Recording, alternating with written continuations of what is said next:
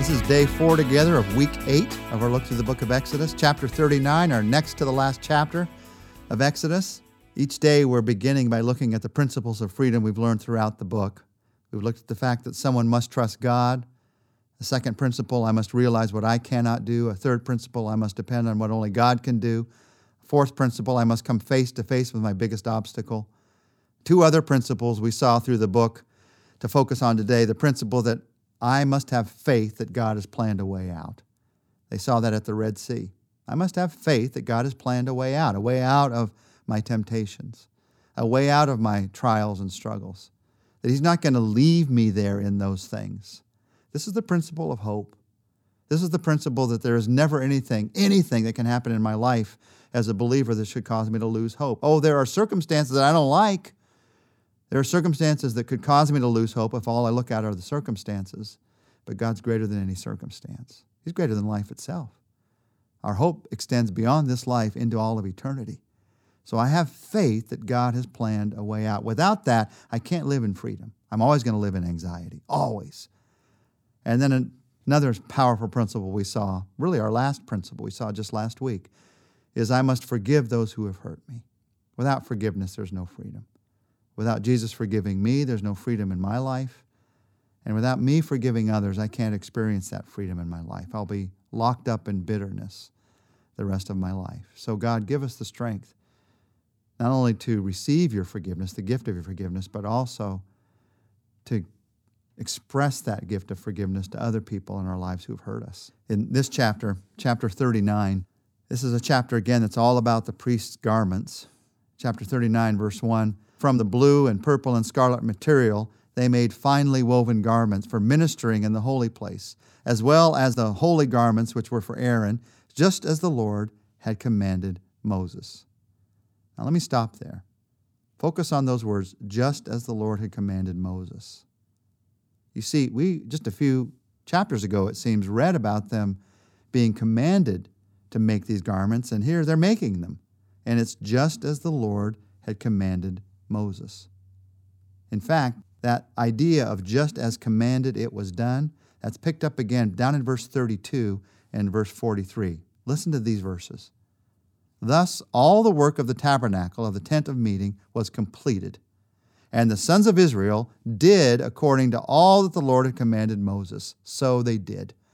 And they brought the tabernacle to Moses, the tent and all its furnishings, its clasps, its boards, its bars, and its pillars, and its sockets, and the covering of the ram skins dyed red, and the covering of the porpoise skins, and the screening veil, the ark of the testimony and its poles, and the mercy seat, the table, and all the utensils, and the bread of the presence, the pure gold lampstand with its arrangement of lamps and all its utensils, and the oil for the light, and the gold altar, and the anointing oil, and the fragrant incense, and the veil for the doorway of the tent, the bronze altar, and its gold grating, its poles, and all its utensils, the laver and its stand, the for the court, its pillars and its sockets, and the screen for the gate of the court its cords and its pegs, and all the equipment for the service of the tabernacle, for the tent of the meeting, the woven garments for ministering in the holy place, and the holy garments for Aaron and the, the priest, and the garments for his sons to minister as priests. So the sons of Israel did all the work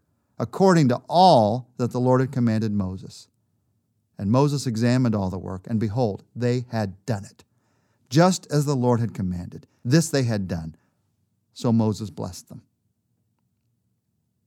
Now, you read this chapter, chapter 39, in one sense, you think, haven't we read this chapter before?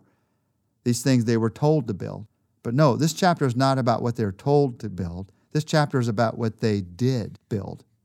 That they built what God told them to build. God tells us just exactly what they were to build, and He tells us just exactly what they built. And Moses looks at it, and it matches up. They had done it. Just as the Lord had commanded, they had done. That's what we want for our lives. Because you see, now you're the tabernacle of God. And just as there was one day when the people brought this tabernacle that had been built before Moses, and Moses looked at it and said, Yes, it matches with what I intended to build. There's going to be one day when you and I, now as the temple of God, as the tabernacle of God, are brought not before Moses, but before God Himself.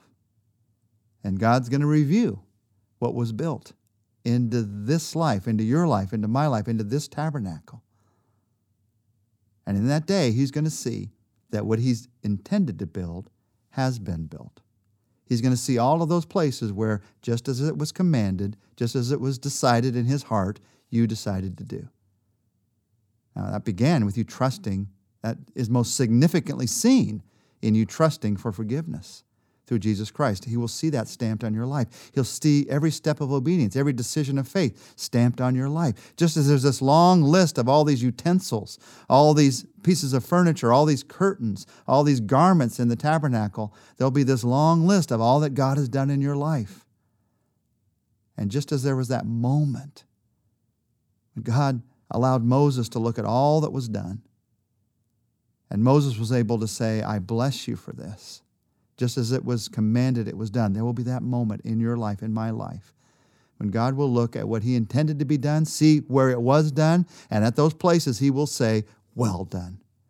Well done, good and faithful servant. So, how about today? How about today in my life, in your life? How can I do that today? That's my prayer for me, for you. How can I do that with my thoughts? What God has said to think is what I decide to think. It's easy to think worried thoughts, anxious thoughts, but God says don't be anxious about anything, but instead pray about everything. So, how can I turn anxious thoughts to thoughts of prayer? That's a well done, good, and faithful servant moment. It's easy to have impure thoughts. We're in an impure world.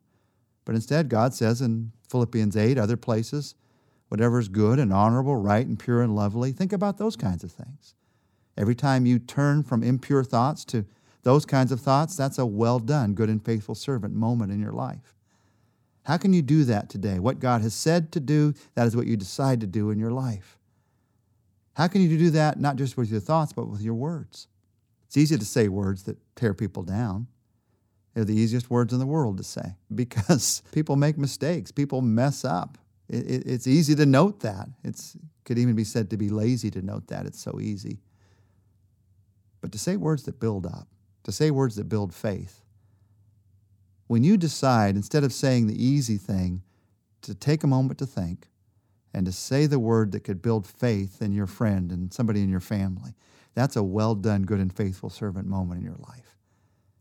How can you do that today with your thoughts, with your words? How can you do that today with your actions? God told them to build this, and that's what they built. What's God telling you to do? That can be overwhelming. You could think, well, a thousand things he's telling me to do. What's the next thing? There's something good in the picture of building a tabernacle, and that is you have to do one thing at a time. They couldn't build everything at once, they could only build one thing at a time. Their faithfulness to God was one piece of furniture at a time, one curtain at a time, one pole at a time. How about your life and my life? What's the next thing that needs to be built? What's the action that He's causing you, calling you to take today? When you do that, even if you're afraid, even if you think it's going to amount to nothing, or even if you think with faith this is going to change the world, when you take that step, that's a well done, good, and faithful servant moment. Our Father, we pray together that in our thoughts, in our words, in our actions today, you'd help us to live out the truth of who you are. We need your strength to do that. We can't do that on our own strength. We need your love to do that. And we do look forward to that day when we stand before you. We do look forward to that day when you review the tabernacle, the temple of our lives.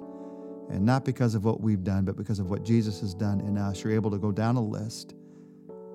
And by your grace, you're going to be able to say, because of your faith in me, well done, good and faithful servant. Help us to live today looking forward to that day. We ask this in Jesus' name. Amen. Tomorrow is the end of our study of the book of Exodus together.